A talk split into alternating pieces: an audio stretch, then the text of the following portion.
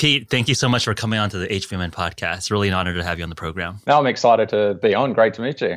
For folks that don't know your full background, 2012 world champion in the Ironman, obviously the top of the top in that universe, but also a pretty interesting story around diet, nutrition. Obviously, at the performance level, you're dialing in for performance, but it sounded like you got into some of the nutritional and physiology side of things from solving a personal problem with health.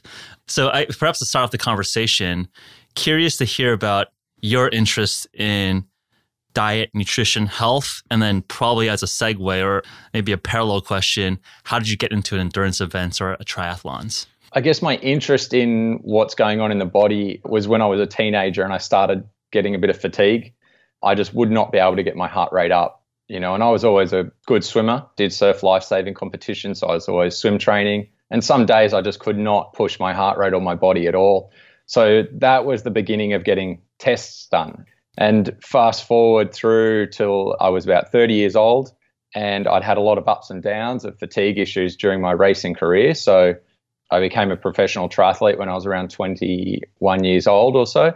And if I felt good on the day, I would smash it and I could win races and show a lot of promise. But if I just body was not responding on the day, I would just dig myself into a hole and then that hole would last for a day or a week. And then I managed that basically progression through till when I was 30, I won the Hawaii Ironman. And in my training, I would have had days where I didn't feel great. I'd learned to manage it and I'd learned that my weakness was I couldn't do as much as other people, but that also became my focus of my strength. So you were streaky. So there's some mm-hmm. really on days and some really off days. It wasn't just like low energy overall. Because I can imagine that if you're just always low energy, you wouldn't realize you had a talent for endurance events, right? Yeah. So you were very streaky, it sounded like. Absolutely. Okay. And then some days I could go from feeling terrible the day before and not being able to get my heart rate up to just jumping on the bike or running or swimming and feeling amazing the next day. Okay. And so yeah, it was pretty tough, but I'd learned a lot of things about controlling ego and not worrying about missing a session when I felt a bit tired. And that's partly what got me to such great shape in 2012. I would have had days where I trained quite poorly, but I was happy. I was like, nope, this is the best that I can do. I don't need to do as much as everyone else and just focused on as much as I could do without any ego or guilt and turned that weakness into a strength. And, you know, I was able to get there and win in 2012. And then after 2012, though, obviously I was a bit older. I'd done by then about 30 something Ironman races, and a lot of them not when I was that well. Like I said, just fatigue. There was not a lot of other symptoms other than, excuse me, I developed some psoriasis in my 20s which is now I know is directly linked to leaky gut issues. And usually associated with alcoholism, right? And I presume you weren't binge drinking for your psoriasis. No, no. and now I don't drink at all. I might have one drink once a year sort of thing. And but after winning that fatigue went from a day or a week to a month or two months. And the muscle weaknesses then got a bit worse. So I would have more imbalances that sort of appeared to be sort of just someone would say it's injury or it's weakness or this or that, but it would always come around the time when I was also feeling fatigue. Hmm. So I'd push through as best I could, got in good shape again for a race every now and then, and I kept trying to go back to Hawaii um, for a few years in a row. After winning, I kept going back to try and do it again, but just couldn't get my body in shape because I couldn't string together more than about six weeks of training Hmm. And in six weeks, I could get quite fit and be like, yep, I can still do this. I've still got it. And then I would just fall in a hole for a month or two. It became a pattern of chasing the answers to my health and also then a period of fatigue when when I was fatigued, like it was brain fog, it's aches and pains, depression, it's just there's no joy in anything. I would be, okay, let's work this out and I'll figure it out and I'll change something and I'll get better and I'll do testing and I'll change diet and that when I'm fatigued, there's nothing that I feel like doing. So right. there were times when Jamie was the one that was really my wife, Jamie. She would, okay, let's get to another doctor. Let's try and find someone else. And I just, when I'm fatigued, it's like, I don't care. I just want to lay in bed and I'd have no motivation to try and figure it out. That's a so, good, good question. I mean, I'm sure you're, as you're talking to all these doctors, different experts, Did they ever diagnose you? I mean, you sound like you're puzzling through a lot of these doctors and they weren't necessarily able to perhaps help you. Yeah, no, I've never been diagnosed with anything. Until recently, the leaky gut is a prime problem, definitely. Mm-hmm. But I've been to a lot of people, done a lot of stool tests, you know, since I was 16, 17, all the sorts of hair, urine, analysis, everything, lots and lots of dollars worth over about 20 years because I'm now 37. And yeah, no, no results ever. And I've tried a lot of therapies and some worked somewhat and definitely kept me going, oh, okay, I'm improving. I can get back into the career again. Right. But then it would be a bit of a false lead where I would feel better for a little while, but then I would just reform back into the same old patterns. And so, yeah, things eventually came around to diet a few years ago, and I, and I started working with Phil Maffetone, and he's brilliant around health and performance, very holistic approach. And I started cutting out grains and sugars and really getting my diet much better. And I again, I saw improvements each time I changed something, but nothing that really stuck. So it was in end of 2017 where I raced again and I just had terrible feelings in the race. And I said, okay, I cannot race again until I'm 100% sure that I've gotten like an answer that is going to improve my health. So I took all of 2018 completely off. And for the first part, I was still feeling very, very achy and fatigued, even without training. And finally started seeing a couple of doctors that started giving me a bit more information. And then finally, I got into really low carb, and, and low carb down under has been a fantastic resource with all their conferences that they've had and all the videos mm-hmm. that they post. I've learned so much from that, and I was able to get in contact with Dr. Paul Mason, who's got some amazing videos on the websites for low carb down under.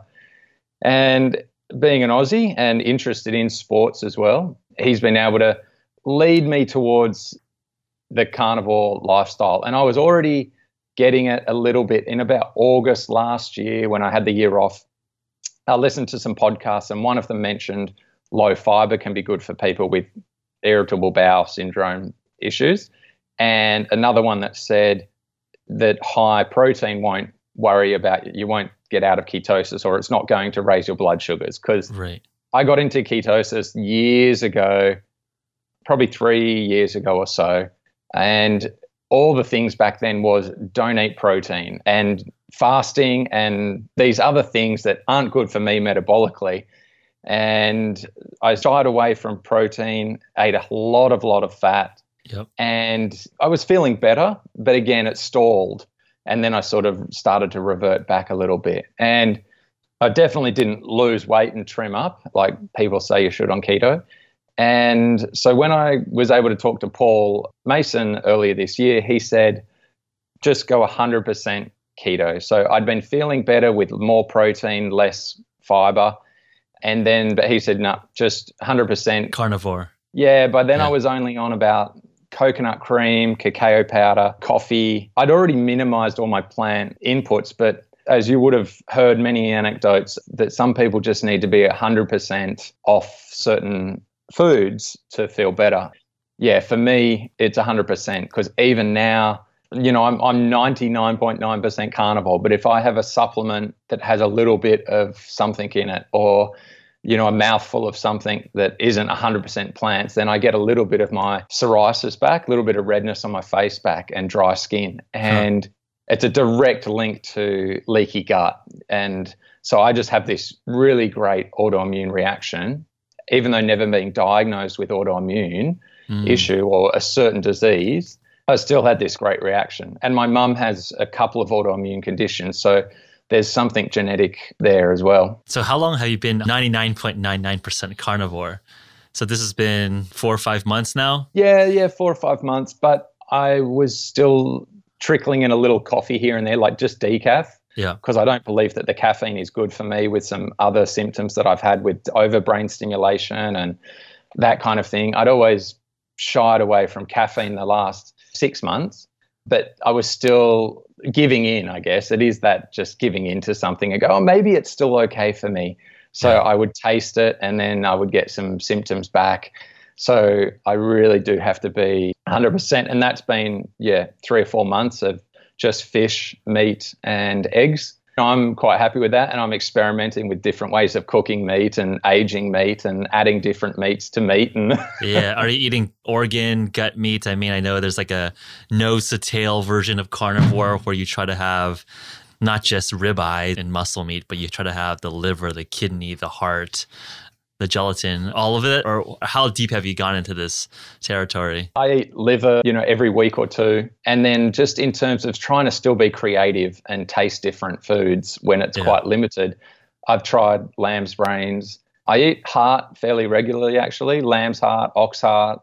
I mean, partly because it's the cheaper cuts, but they're still quite tasty to me. Yeah. I can't afford ribeyes and that, you know, my career had a year off sure. and I'm still on the comeback yeah. trail. So you know, ribeyes would be lovely for every meal, but I definitely can't afford the, the prices they are here. Yeah. So I eat those. I eat a bit of game meat, you know, kangaroo mince, and I have a little bit of bacon now. I hadn't had bacon or pork for quite a while, but as I said, chucking in just a little bit into my slow cooker, as I'm using the slow cooker a lot, you know, those extra depth of flavors really matter. Yeah, so it's just salt. And then for seasoning, just salt just salt and bacon is my seasoning and eggs. Definitely I've heard a lot of people that are going that way. I think there's concerns around black pepper, for example, very popular seasoning, but there are people are concerned about the oxalate content, kind of an anti-nutrient within pepper.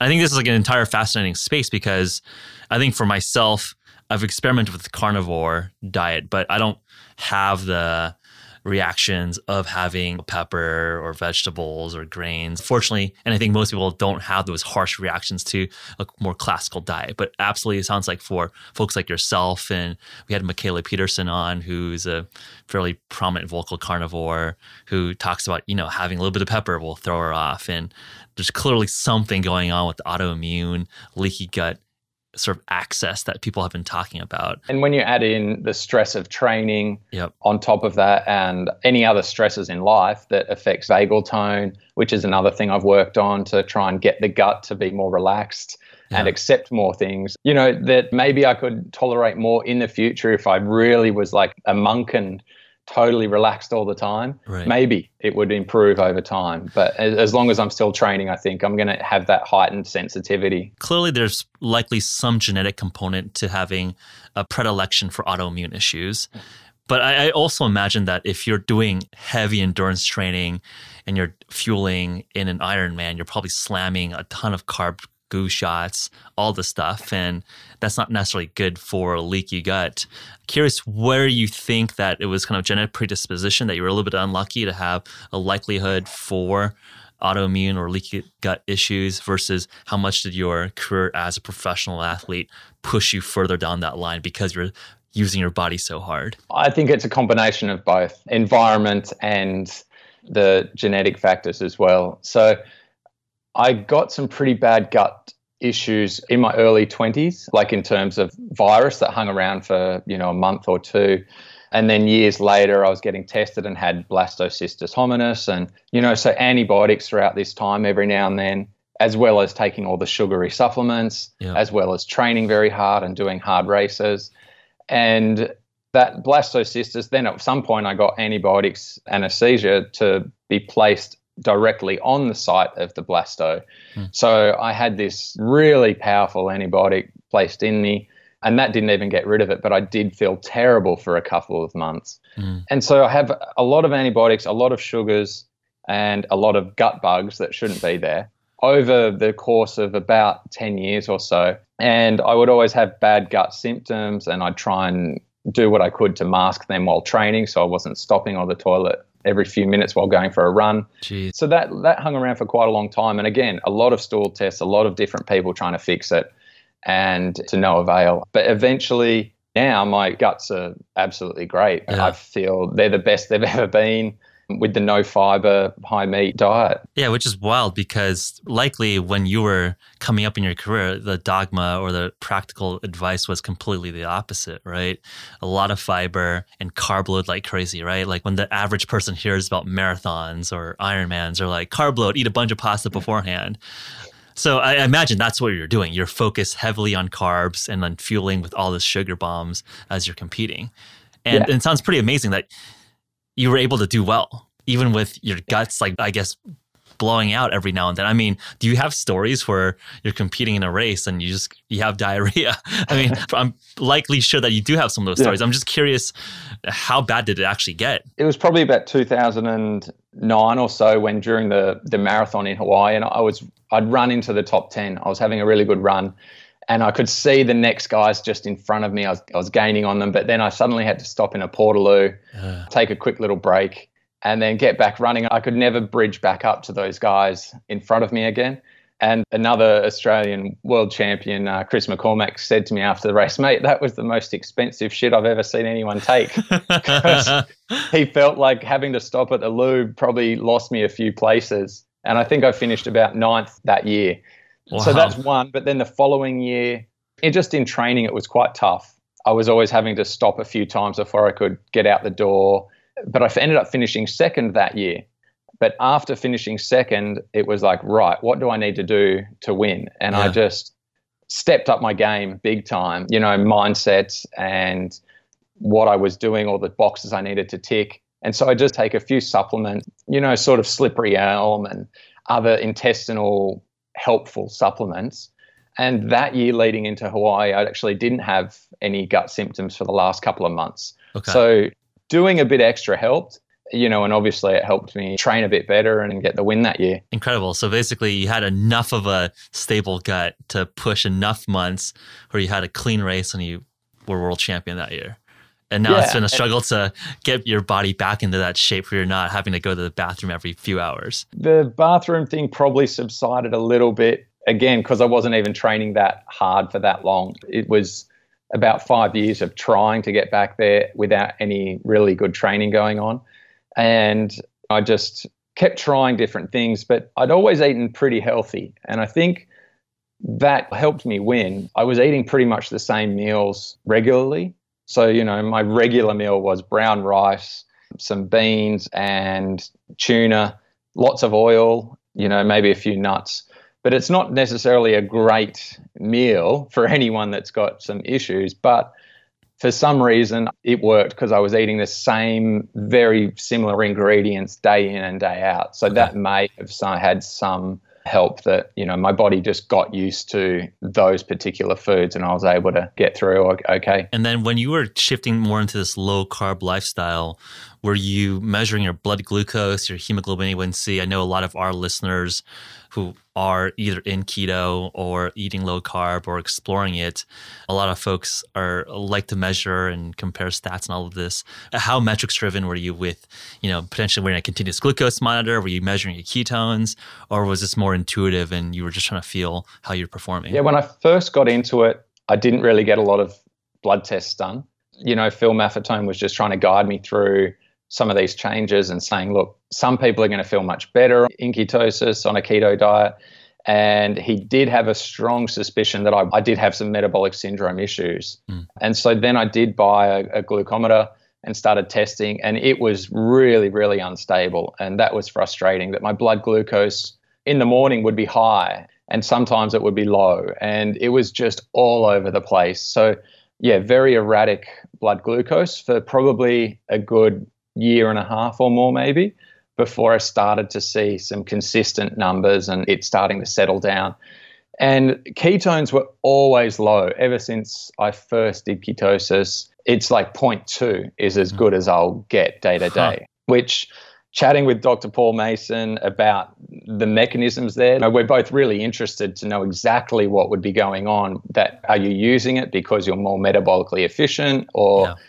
you're not producing enough because you're metabolically efficient. So is it like you're not producing more than you need or you're using it very quickly? You know, a few unanswered questions.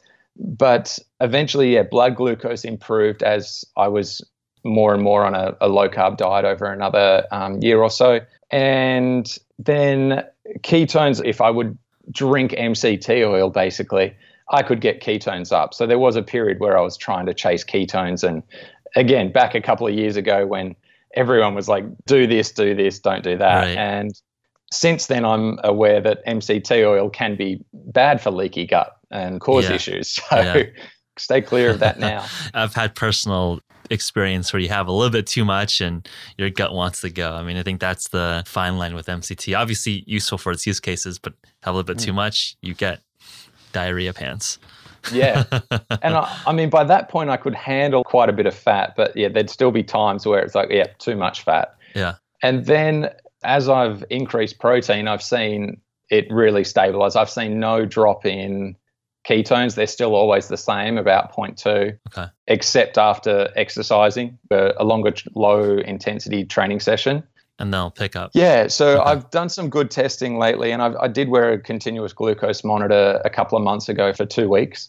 And yeah, that was quite interesting just to see what was going on throughout the days. But by that point, it was quite stable. My blood glucose is really stable nowadays. But I did notice a few things, such as high intensity training, my blood glucose would go up. So I was getting a release of glucose from somewhere because I would do these without taking on any carbs or sugars, you know, whenever I could. And the next day it would be a little bit higher all day. And again, I I asked Paul about this, and he said, it generally it's okay if it's a little bit higher. It, it's just the, the fluctuations of insulin that you want to avoid. Mhm. If it's stable and the numbers are a bit different, that's fine. It is more the insulin fluctuations you don't want. I mean, glucose is a downstream effect of insulin. And it is interesting in terms of reflecting in, in our experience and my personal experience. Yeah, when you're doing heavy and intense exercise, it makes sense that your blood glucose elevates because your glycogen is being released. You're actually using that as fuel. And So- stress response from cortisol and Exactly. So it stands to reason. One thing that I was curious to hear about, and I think you'd be a good person to ask here, is that a lot of people talk about shifting into a keto diet or a low carb diet. There's a keto adaptation period where Uh, you know you're going from heavy carbohydrate metabolism into more of a fat dominant metabolism. They feel like it takes a while to shift and maintain performance. So a lot of people feel like a keto flu or any of that. And obviously you are performing at a very very high level. Did you feel like you lost performance in that transition period, or did you very quickly transition into being predominantly fat fueled? it's probably hard to say exactly what I felt because I was having You were just know, kind of sick the whole it- time. I was still having some health issues at the time. But looking back, and if I was seeing what other issues are going on, there's so many factors of, that change when someone crosses over. So, yes, there's definitely changes in the mitochondria that they can become better at uptaking ketones and burning fat for fuel. But at the same time, I think it takes a while for people to figure out their nutrition that they need. So, like for me, for example, I'm feeling much better eating higher protein. And I think a lot of people that go into the keto diet, perhaps in that first couple of weeks, they are just not eating enough. So they probably have gone low protein because perception's an amazing thing. You know, you think, oh, that 200 gram steak, now it needs, you need to eat twice as much, Yeah. even more than twice.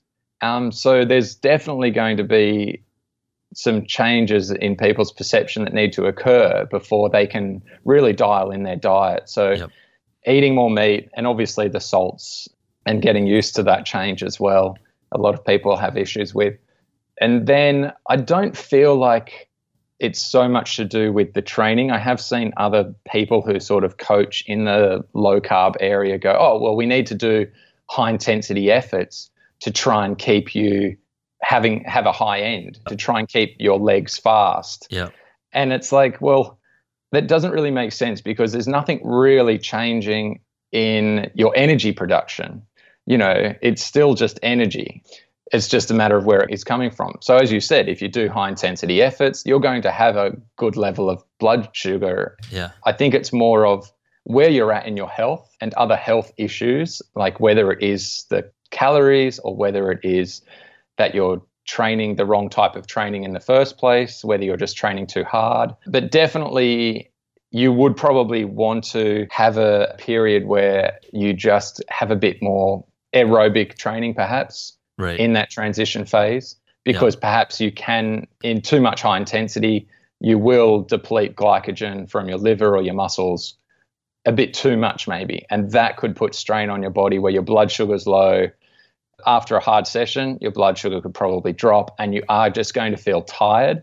But that's where we may as well mention the HVMN ketone Yeah. ester that because I've been experimenting with that a bit. And being fully keto adapted, but as I said, my ketones are generally pretty low and my blood sugar is really stable, but generally a little on the low side as well. And I don't even notice that it's in the low fours. I won't even notice. But when I go out for a long aerobic ride nowadays, for example, and keeping my heart rate quite moderate, there can be a little bit of a lull between the drop in blood sugar that goes quite low and the increase in my ketones that I then find at the end of the session. Mm. And I think that's just similar to when people are changing over diets. You're just getting used to having that lower blood sugar. And then when the ketones pick up a little bit. And yep. I think that's all it is. It's just a brain fuel. So for a lot of people, it's just the perception of effort. So the ketone drink could be used in that period of adjustment between not using blood sugar as predominantly and also increasing your ketones. So you might need it over a couple of weeks or you can just use it in a particular session as well to get over that little hump. And as I said, I don't do coffee, so that's something else that can replace that there you go. need for yeah. caffeine, that yeah. need for that stimulation, that perception of how hard is this effort. And I had a friend say that he was feeling a little bit flat on a bike ride the other day. He stopped, he had a hamburger, you know, chilled out. I think he probably had a coffee as well. And then he felt much better after that stop. And it was sort of like, well, was that the blood sugars or was that the this or whatever? And I was like, it's probably just because you felt happy. You had a break. You know, your body got a little bit of a rest, so it probably just built up a bit of extra energy in yep. storage. Like maybe it was the chemicals that are helping produce your ATP and everything just got a little break. And you're happy. You had a hamburger, you relaxed. You felt like, hey, I'm on the way home now. I haven't got as long to ride. So yeah. there's all these different factors of mindset that play into how your body is feeling and working. Yeah, no, I think that's interesting. I think you're touching on some of the new aspects of our ketone ester that I think are, are, particularly interesting. One, obviously, the fuel partitioning. We think that one of the main benefits is that you're just having an additional fuel that helps helps you transition between these states. And I mm. think one of the points that you were referencing is if you aren't fully adapted and you go heavy into anaerobic areas of heart rate and fuel usage, obviously, if you have a limited amount of glycogen stored up because you're eating low carb or keto, that might be a difficult transition state where you lose a little bit of top end power. So I was curious to ask if you felt like you lost some top end power as you're transitioning, but it sounds like you've been able to manage that transition pretty smoothly. And I imagine that your aerobic threshold is probably very, very high. I mean, most of the super elite endurance athletes I see just have basically up until VO2 max, they're still aerobic until like a little bit over and they just completely drop. So I imagine your VO2 aerobic threshold is like very, very high. I'm not, I'm curious if you actually have done that study to see exactly where that turnover point is. But I think the ketone ester use is like still very, very, very new. I mean, it's been out for you know a year, year and a half, but I would say that people are still figuring out exactly how to best ut- utilize it. I mean, it's still like a cutting research. But I think one part that you mentioned, the central nervous system, the neurological impact is an exciting area. I think there's some data pending publication around improving cognitive performance. And I think part of it is that can you just deliver a little bit of extra fuel into the brain where you feel a little bit better, feel a little bit sharper, and that might mm. play one of the most interesting roles for boosting performance as opposed to necessarily being a quote unquote superior fuel. I mean, I think there's some combination again of, of different factors here because physiology is so complicated. But I thought you hit a couple of different interesting points that I wanted to quickly address. But I guess going back to a specific question, I'm curious have you looked at your aerobic anaerobic threshold, your VCO2 turnover point. Because I imagine, again, uh, in my experience, your turnover point is probably super, super high. I mean, you can go aerobic almost indefinitely. Yeah, it's on the cards for July, August sort of okay. thing really just want to get a couple of really solid months of aerobic work in yeah. to feel that my fitness is is really gaining so it's worth measuring. you know some bigger yeah. steps getting getting back to where I was when I was 30 kind of trying to get back there a little bit yeah. before we then go okay let's what's ha- see what's happening yeah. make sure we've got some really consistent results in training so that those days of fatigue here and there that those little supplements that are screwing up my leaky gut a little bit that we've really just cleared out everything yeah. and had some really long periods of aerobic training. But yeah, not having coffee is interesting. And obviously the world of endurance sports and sports in general and everyone in general on, lives on caffeine and they love it. I have some interesting perspective and thoughts on this topic too. And I think, I mean, is one of the most fascinating stats 2 billion cups of coffee are consumed a day. And it's been a personal vice that I kind of grapple with because I know I should be cycling off of coffee or caffeine more. But it's addictive. It makes you feel good. It's it's hard to pull away. I'm used to that ritual, um, but it sounds like you've been able to wean off of it. And I can tell you my story of why I felt this is an important area of self improvement. But curious to hear your story. When did you get to caffeine as a point that you wanted to optimize? I never really drank caffeine much until I was about 30. The smell of it was like, eh, I don't really like this. And eventually huh. I got more and more into it, you know living with someone who likes coffee, you start to then sit, have a little sip, and then it goes from a sip to my own cup. But I still have never had, you know, a lot. I could have it every couple of days or something like that. So I was never fully addicted. Yep. But seeing a holistic doctor earlier this year, who's a brilliant guy, and he is very much about the neurological side of what could be inflaming some of my issues. And he just said the caffeine is just no good for you. He doesn't believe it's good for anyone. And then there's no really good time to be overstimulating your brain to that point. And it becomes suddenly, uh, oh, a, a cup or two is okay in the morning. And then it's like, oh, well, I'll just have one in the afternoon as well. And then that's wrecking your sleep. Yeah. You know, it, it's a slippery, slippery slope. And I was able to cut back to decaf for a while because I wasn't doing it for the caffeine. I was doing it for the placebo, the taste of it, the hot drink, and the placebo of it tastes like caffeine. My perception of it. I, I very rarely got a buzz out of coffee. It was much more the taste that gave my brain the the oh this you, have had coffee so you must yeah. you know I could have decaf and be like you know I feel great now I've had a decaf just from the taste of it. Well, there's still a little bit of caffeine in decaf. There's like 12, bit, yeah. 24 milligrams, which is nominal. But just, yeah. just for the folks listening, there's still a little bit. It was the habit. Yeah. Absolutely. Which is why I then went, okay, I've got to have no decaf. Not even that's too much of a stimulation to try and get everything vagal tone and yeah. um, body as healthy as I can. And then it became, okay, I've got to not have it because of the inflammatory, autoimmune, leaky gut issues. But it just habit it helps if you can replace it with something. So if you're not on a no plant diet, then you can easily replace it with some decaf tea very easily. Yeah. Um, or some herbal tea that's decaffeinated, right. caffeine free. But this is very, I would say that almost 99% of athletes that we work with or we talk to, I mean, they pound 200, 400, 600 milligrams of caffeine before their race. I mean, I'm sure you have competitors, colleagues, folks you train with that are just right before the big day boom, like a huge hit of caffeine. And people swear by that, and there's you know good data on suggesting why that is actually useful.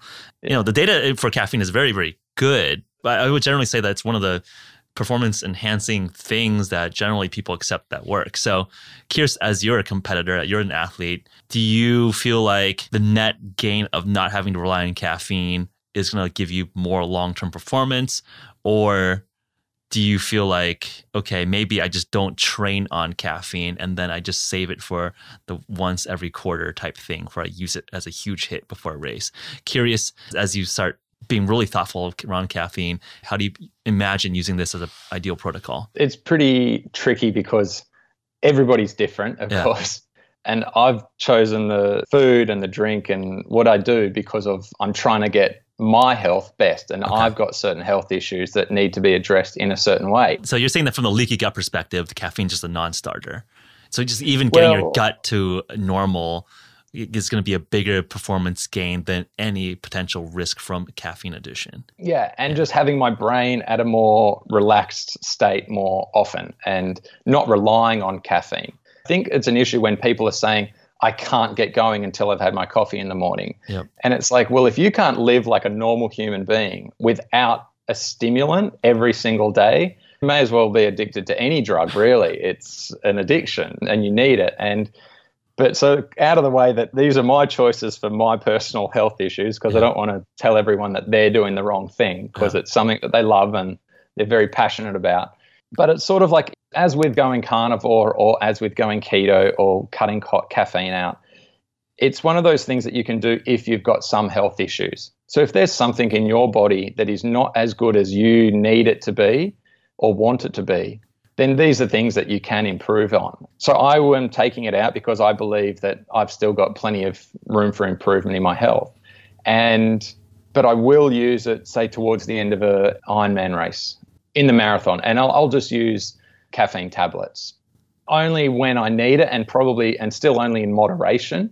I wouldn't be taking like hundreds of milligrams. I think the, the year that I got second, there's a bit of a video of me, and I look like I'm chewing my fingernails as I'm running, but I'm actually just biting half a tablet off the other half and then and then wrapping the other half back up and putting it back in my pocket. So i only had half at a time. Which is what like 50 milligrams or something? Yeah it would have been about 50 60 i think at okay. a time. So things like that. And then there's the side effects as well of actual having the coffee. And a lot of athletes are getting stress fractures and other issues of so let's say they're first of all they're not really eating a lot of protein and the bones are made of proteins or minerals, calcium, right? A lot of yeah, yeah, sure. Predominantly, it's the proteins that build them up. So a lot of athletes aren't eating enough protein. The coffee can also leach a bit of those minerals out. Yep, yep, yep. And then you've got the small amount of protein that they are eating. If they're eating red meat with an iron in it, chances are they're probably having coffee around some of the food that they're eating. And and the coffee can limit the amount of iron that's absorbed as well. Mm. So then you might have people with um, iron, low iron issues as well. Those that are drinking a lot of coffee. So mm. a lot of coffee, low red meat intake, low iron issues as well. So on top of, I imagine that I mean just repetitive motion, right? If you're running marathons, that's a lot of impact. So yeah, I mean I think on the margin, I would agree that after just doing heavy, heavy training, that's a lot of impact, like a lot of fracture, you know, damage. Your bones are bones are accruing, and then if you do the nutritional deficiency on top, that's where risk happens. So I can see where if you tie those yeah. two together, you want to be thoughtful around the caffeine and nutrition intake. Yeah. Again, any even anyone with osteoporosis type issues or just general people with low iron, even if they're not athletes, um, yeah. it's a slightly detrimental. It's a stimulant, and it's also you know not great for your brain. And you know the whole living in the moment. Yeah. So so how often are you taking caffeine then at, at this point? Like zero times so a year?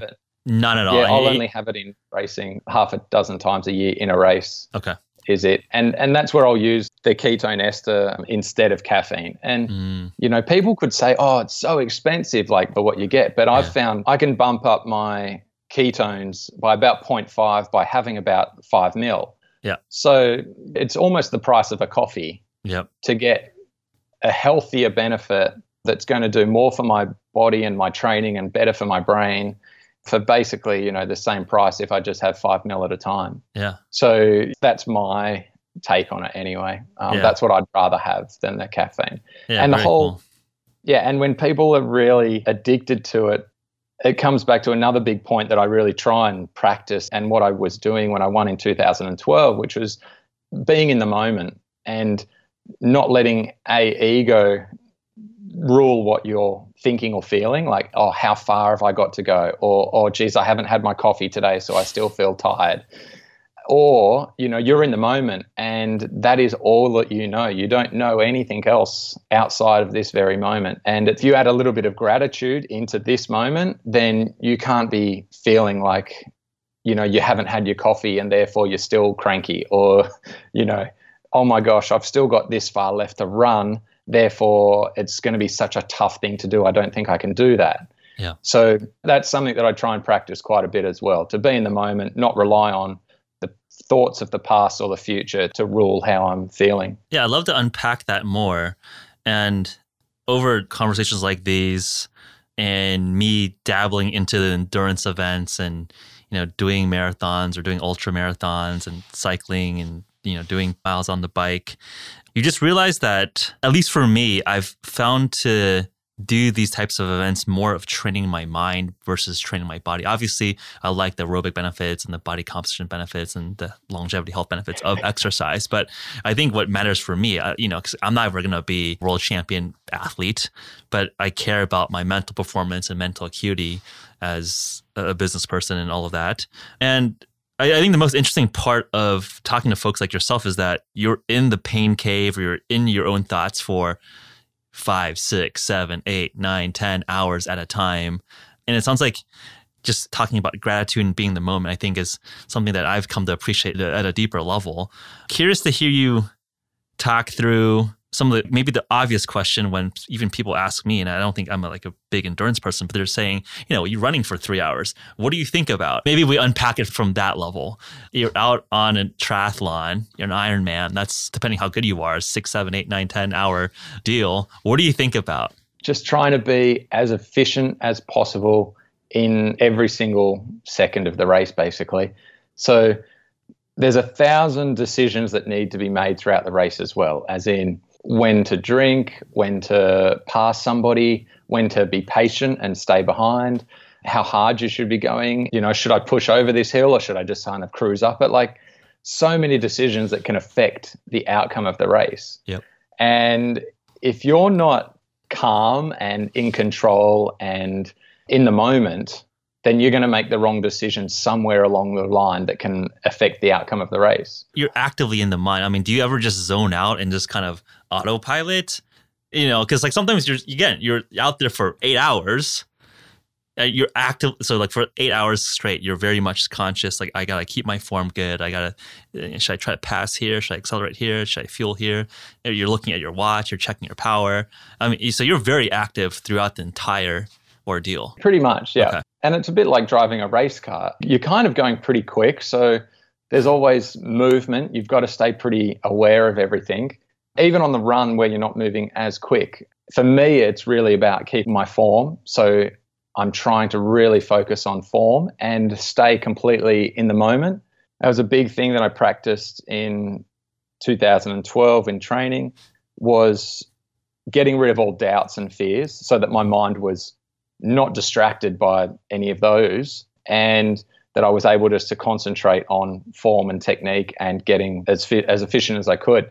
And I'd seen a kinesiologist before the race, and he said through muscle testing, he's like, "You need to use the word love more." Huh. And I was like, "Oh, all right." So sure enough, I'm out there training, and I'm. Re- this is the year where I was really doing everything I could because you know I wanted to win. And so I was visualizing the race a lot, and I'd been there quite a few times. So every time I hit a certain hill in training, I was picturing a certain hill in the race. So I was living the race in, in training all the time. And I would visualize, like, say, a sprint finish between one of my major competitors. And even just visualizing that in training was enough to give myself a little bit of doubt while I'm doing my run effort. And just by saying the word love, that was enough to bring me back into the moment of feeling like grateful and, and feeling that sense of gratitude brought me back into the moment and cleared all the doubts and i was running strong in my effort again.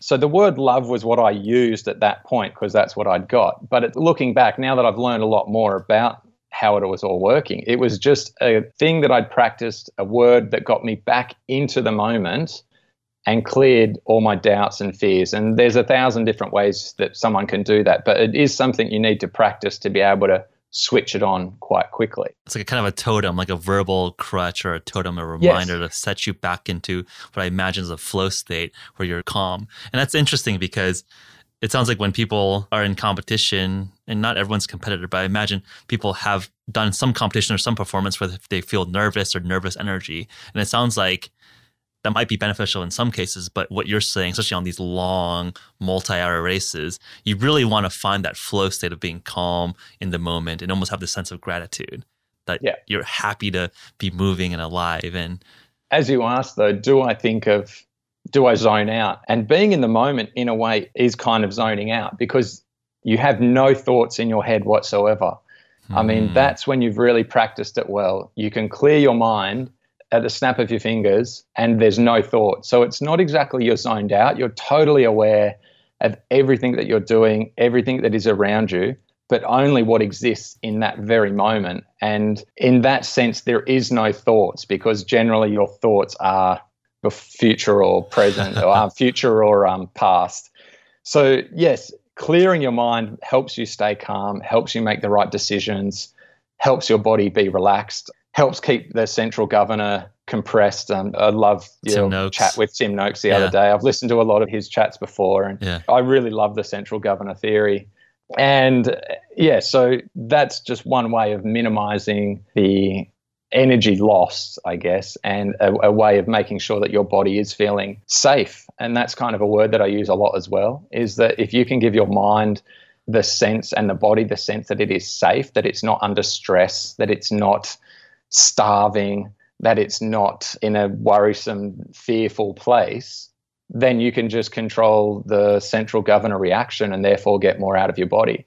And so I was able to be totally calm and in control in 2012. Like I'd practiced and I knew that my back would tighten up off the bike when I started running. So about six or seven K in, I was eight minutes down from the leader in second place. And I needed to stop and do some hip stretches because I knew that that would loosen up my back. So I quickly did some dynamic stretching. And looking back, that's such a key point of what helped me win was that I was eight minutes down, but still calm enough and in control enough to go, I know what I need to do to get from A to B as quickly as possible Whoa. with the least amount of stress. And you can make up eight minutes in the marathon while even while stretching out, which is incredible. Yeah, well, he he'd blown himself up on the bike pretty hard. That's how he had such a big lead. Yeah. And he got about halfway in the marathon and just pulled it pulled out right there and ended his race there on the side of the highway. Brutal. I was gonna say, I mean, making up eight minutes on a marathon. Well, that's not a lot. But I think it is like you're shaving off 20 seconds a mile for a 26 mile. It's hard to make up that much time for that long. Yeah, but when you're at the end of an Ironman and it, if it goes pear shaped, it goes really pear shaped. Yeah. You know, guys will end up walking, and uh, you know, I've done plenty of Ironmans where I've ended up walking and that's seven minutes will go very in about one or two kilometers. Yeah. Seven minutes will be lost. Yeah. Yeah, it's a long day out.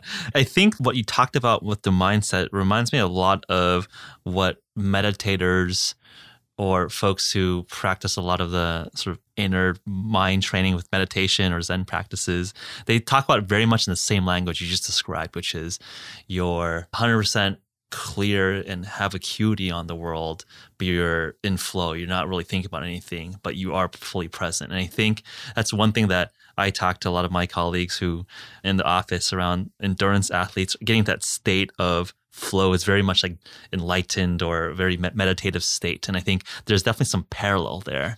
And I wonder if you have a brain scan of you in that state versus a Zen monk who's in a meditative, enlightened state, if that's a similar brain pattern. I, that, that, would be an interesting experiment to run.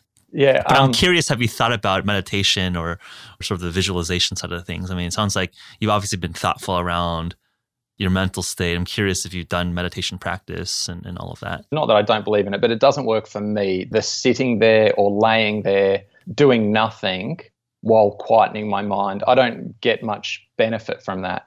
But I've worked with a guy who does some amazing tremor therapy, and it's all about quietening your mind while doing gym exercises. Mm. So while you're putting your body under stress, you've got an incredibly present mind, and you're not even acknowledging that the weight is there that you're moving. And I can do the same thing while running or riding or swimming. You're trying to not acknowledge that you're doing an effort while you're doing an effort. So you're getting this much more powerful connection and much more powerful adaptation through your mind, your cells, because it's not just about the mind that needs to be trained to relax. Everything's connected. So if you yep. can train your muscles to do a heavy load or any effort at all, even just moving without acknowledging that you are doing that effort or that movement, the connection just is like you know tenfold yep. terms of the impact that you get the adaptation for training your body to be relaxed while you are pushing it and therefore then your mind is more relaxed because your body's more relaxed and vice versa yeah which one comes first i don't think you can't separate them they're very much joined if you walk around with your shoulders tense your mind will be tense. Yeah. And if you have a tense mind and everything is going wrong, then your body will tense. Yeah. But you can change one by changing the other, but you've just got to be aware of at least one of them. But yes, this gym work, his name's Ken Ware and does some amazing rehab with people who have had issues of, of all sorts, whether it's a friend of mine, John McLean, who's in the Hall of Fame in Ironman. He was the first wheelchair athlete to complete the Hawaii Ironman. Mm. And he was a partial paraplegic. He went and worked with this guy, Ken Ware, and he was able, through being completely present in the moment and having the belief that he could move his feet and not letting any other doubts or fears block that pathway, he was able to reactivate more nerves after 25 years in a wheelchair. He no longer needs a wheelchair. So it's incredibly powerful. The presence of being in the moment, um, a calm mind with a belief of, I can do this at the same time, not acknowledging that you're doing something that should be difficult or hard. Yep. It's an incredibly deep response that you can get. And I just find that type of training much more impactful than sitting there or lying there trying to meditate without any movement. Yeah, that seems to be my experience as well. And my sort of collation of this concept is that I think the end mental state is similar, if not the same, this sort of flow, calm, sharp acuity state. But there's different ways to get there. One might do that through a sitting meditation versus uh, meditation through sport or you know practicing your craft. And my sense is that you know depending on the personal journey of that person, there's different ways to get to that same sort of enlightened state. People might just get it from a hobby. You know, sitting there calmly doing a hobby that just clears their mind of all other thoughts and yep. anxieties. Like that's why hobbies are so important. I, I think there's something to that. And hopefully, I'm not sure how one would formally study this, but that is my suspicion that I imagine that some people can really get to an enlightened state with meditation. I think one of the points that really struck me was that how many tens and hundreds of thousands of people are Zen monks spending 12 hours a day sitting there? Are they all super enlightened? I don't think all of them are super enlightened. So I think to me that that's one specific way that might get you there, but it's not the only perhaps way to get you there.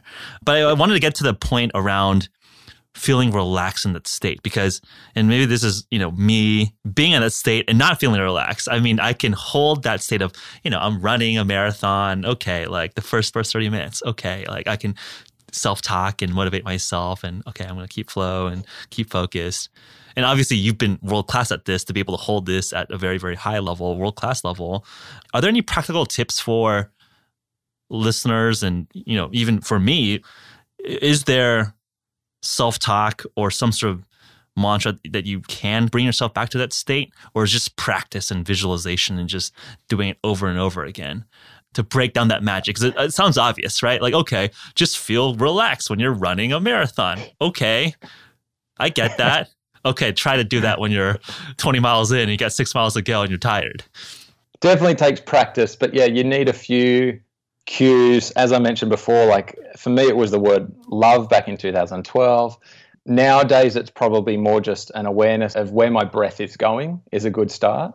So if I'm breathing up into my upper chest, I'm more likely to be tense and not letting my body relax. So I focus on breathing into my belly, which relaxes mm. everything. And I try and practice that day to day when I'm doing anything, you know, sitting in the car driving or reading a book. I'm trying to five seconds in, five seconds out.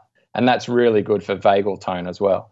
But obviously, you're not breathing that slowly when you're running, but just by recognizing where the breath is going, you can relax the rest of your body a bit. Mm. Definitely, a lot of it's around the, the neck and shoulders and the trapezius that's a key. Like even just a tiny bit of tension there when you're running will give you tension in your mind. So that's super important just around the shoulders and neck.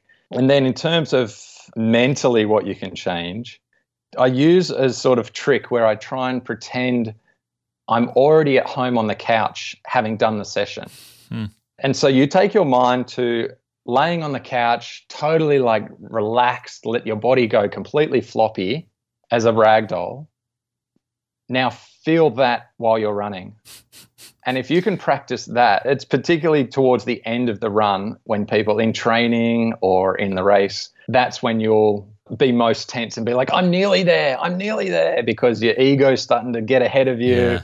So in training, when I'm getting close to home and I'm, I pretend I'm already done, you relax even harder into it as opposed to like let it go and be interesting. A be in the moment so that you're no longer thinking how long do I have to go. You are just totally in the present moment.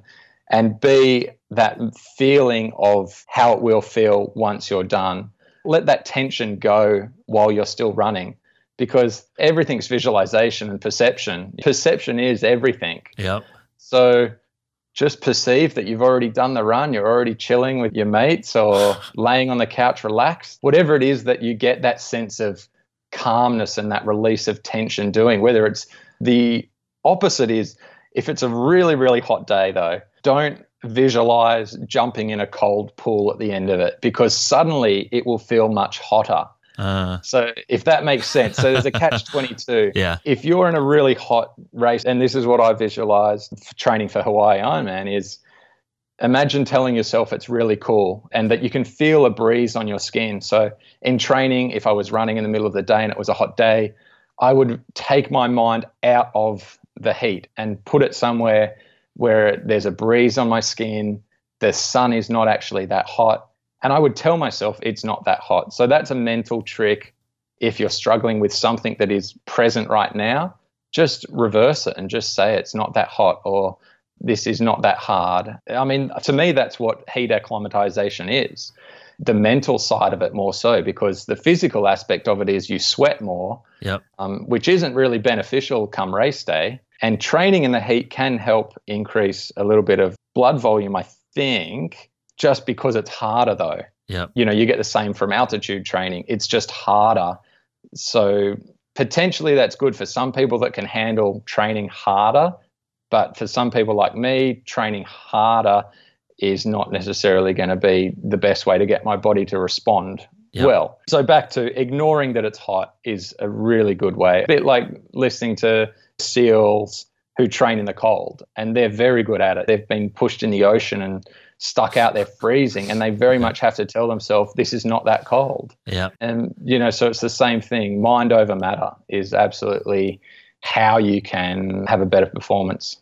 No, these are very good tips. And I think some of the concepts that you're mentioning are things that I've been trying to adopt and implement. And I think for the folks listening, it might sound easy. Think about yeah, a cool breeze while you're seven hours into an Ironman. It's not that easy when you're actually out there sweating and tired and, and hurting with blisters on your feet.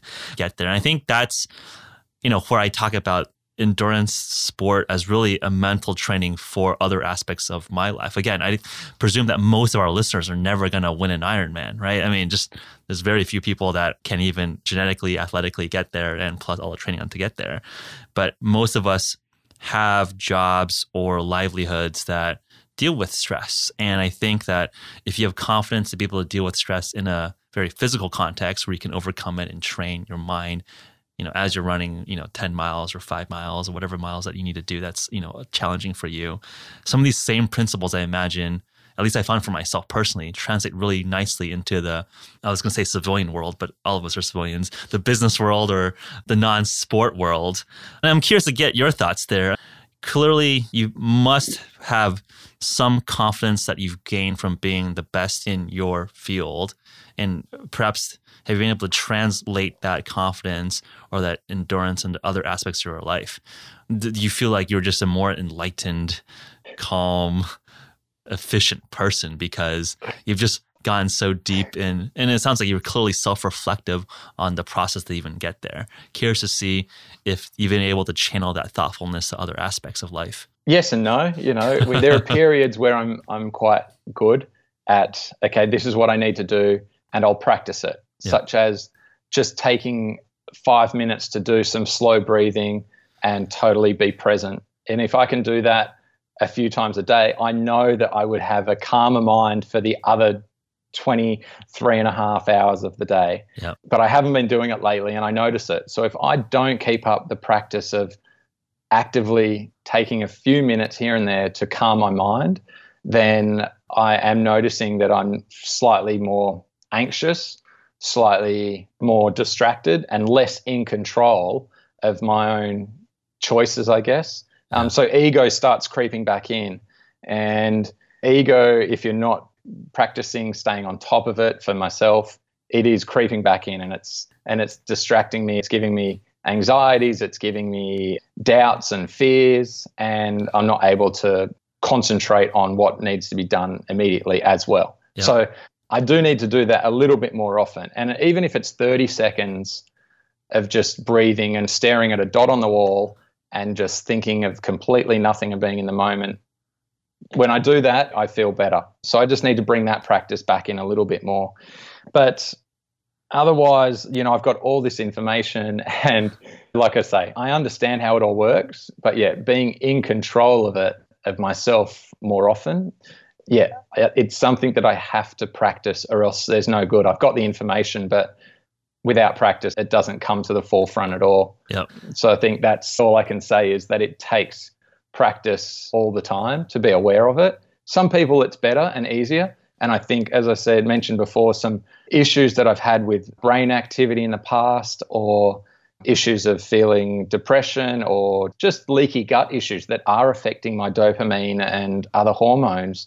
So maybe it's not 100% my own devices of my own control that sometimes are affecting my hormones that mean I can't do things as well and and feel these other fears more often and certainly even let's say my doctor in Melbourne he said your estrogen is quite high because I had low testosterone for a while as mm. part of fatiguing my body that I've done. And he said, so you might feel a bit anxious or emotional. He said, just try and ignore it and let it go because it's just the hormones. so there are times, and for certain people, that yes, you do need to practice quite hard. And, and some people will need to practice more than others. And others just have the hormones that are just going to keep absolutely centered and in control and motivated. And that just comes more naturally for some people because of their hormonal balance. And they don't have to go to the lengths that I have to go to to yep. try and work on getting my hormones and getting my cells and energy systems and everything working well you know but when you really look at those people that on the outside they seem good sometimes there's just those little things that if you don't look at the health in the whole big picture there'll be some things happening that they're not attributing to their lifestyle or their nutrition and they just go oh that was bad luck and it's like you and i and the, those that have actually understood how it is all connected probably more likely to be able to go, well, I can give you like half a dozen reasons why that's happened to you yeah. because of the things that you've done or the things that you've eaten. Yeah. So yeah, it comes easier for some, but others got to work harder yeah, at it. No, I think it's well said and similar to my understanding of the experience as well. I mean, no one's a robot who's just perfect. And I think there's times where you need to, there's effort every single time. And I think people that have practiced at a high level, and again, very much achieve that to a very high level. It was just a lot of practice and dedication and and all the factors that you mentioned. But I think to our listeners here, it's not because Pete is like a robot. It's just like, you know, there's effort on your art part as you're doing this. There's effort when I'm trying to put myself into a very strong, grateful, clear mind. There's effort involved.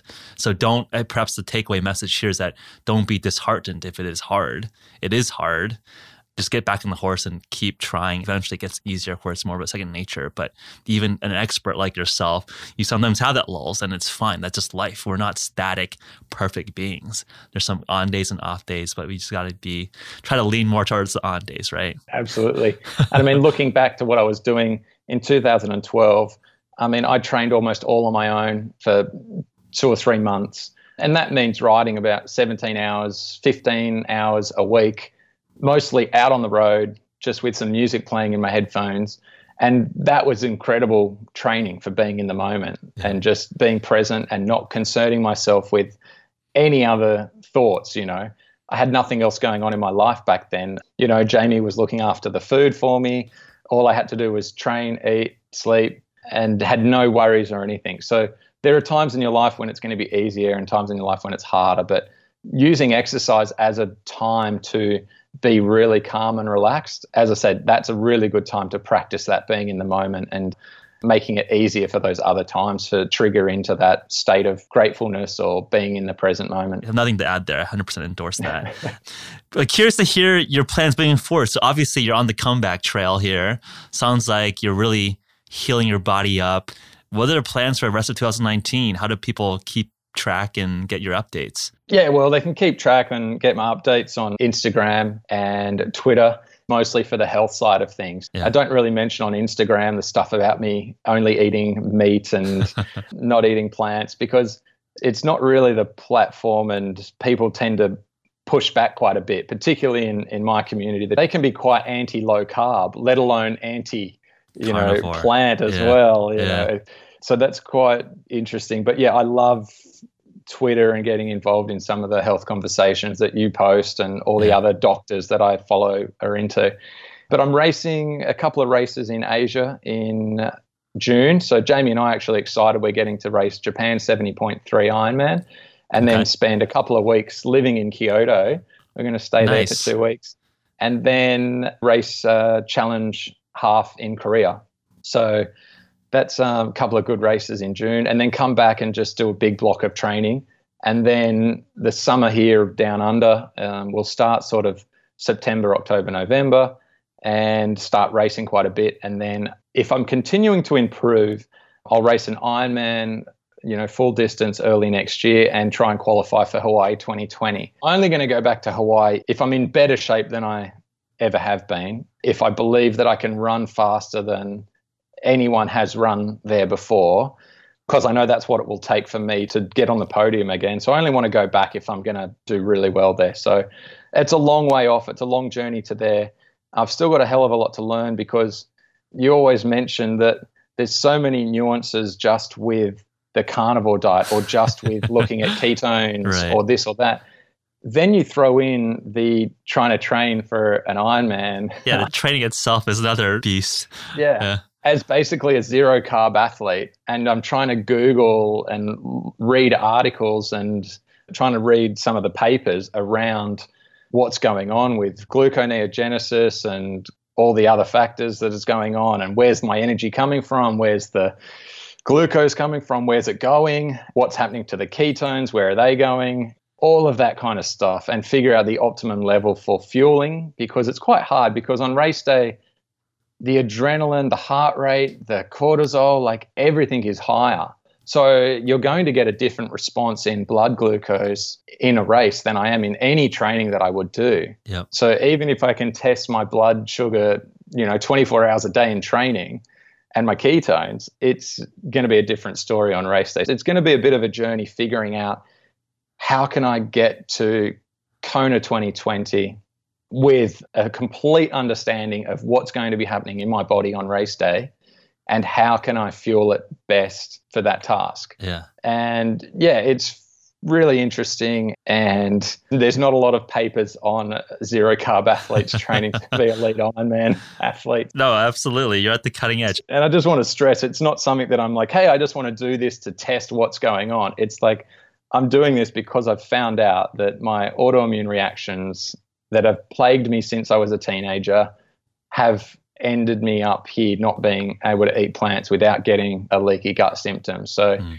you know, I still cop it from athletes that just say, oh, you're just being extreme or, you know, you can't do it without carbs or why don't you just do this? And it's like they just completely overlook the fact that this is an issue I've been dealing with for 20 years yep. and it's affected my career greatly. And I'm just doing everything that I can to try and get back there and it just so happens that it's on this other end of the spectrum that no one has really even uh, looked at before, let alone tested and figured out, as you talked about, respiratory quotient tests and you know how fat adapted can we get? And right. then what do we fuel with to optimize that level of adaptation? And you know but it's a good time. I've come along and found this all out at the right time. If i'd found this out 10 years ago and let's say the esters were still 10 years away, yeah. I would be scratching my head about how do I optimize this in a race to it's just exciting to know I can basically it's a, just doubling down and be like, hey, I can take in a minimal amount of carbs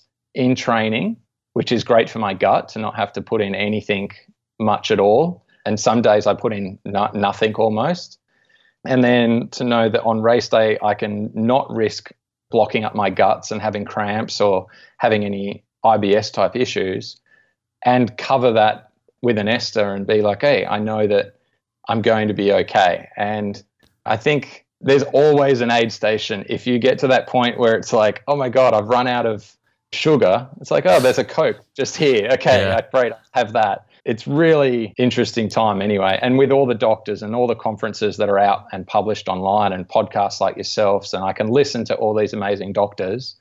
and people that have also experienced it, and researchers and journalists. Uh, it's a really exciting time. And so I don't regret that it's taken me 20 years to figure it out. It's just been a really long learning process. And the timing is right. So I'd love to get back to the top of the world and you know show that you know there's there is a different way to approach it than the you know high sugar approach that is uh, affecting your health potentially incredible journey incredible story i mean i think when people realize the extent to which you've understood your body i think hopefully they understand that this is not just some extreme stunt that you're doing in terms of going completely off plans. I mean, you've almost done every other possible traditional, quote unquote, traditional intervention here. And this is the only thing that's working and sticking. So I'm very excited to see the journey. Hopefully, we'll see on the podium in 2020 Kona. I mean, that would be an incredible ride. Yeah, like I said, we're a long way off that, and I can barely even think about it. I'm just trying to take it, you know, basically still day by day. It's yeah. still like I'm still trying to nail down exactly what's going on in training for my blood glucose levels, for my fuel, where it's coming from. It's a long process, but yeah, yeah it's, it's a really interesting one, and I'm in really enjoying learning all that I'm learning. Awesome. All right. Thanks so much, Pete. It was a fun conversation. Thanks so much for having me.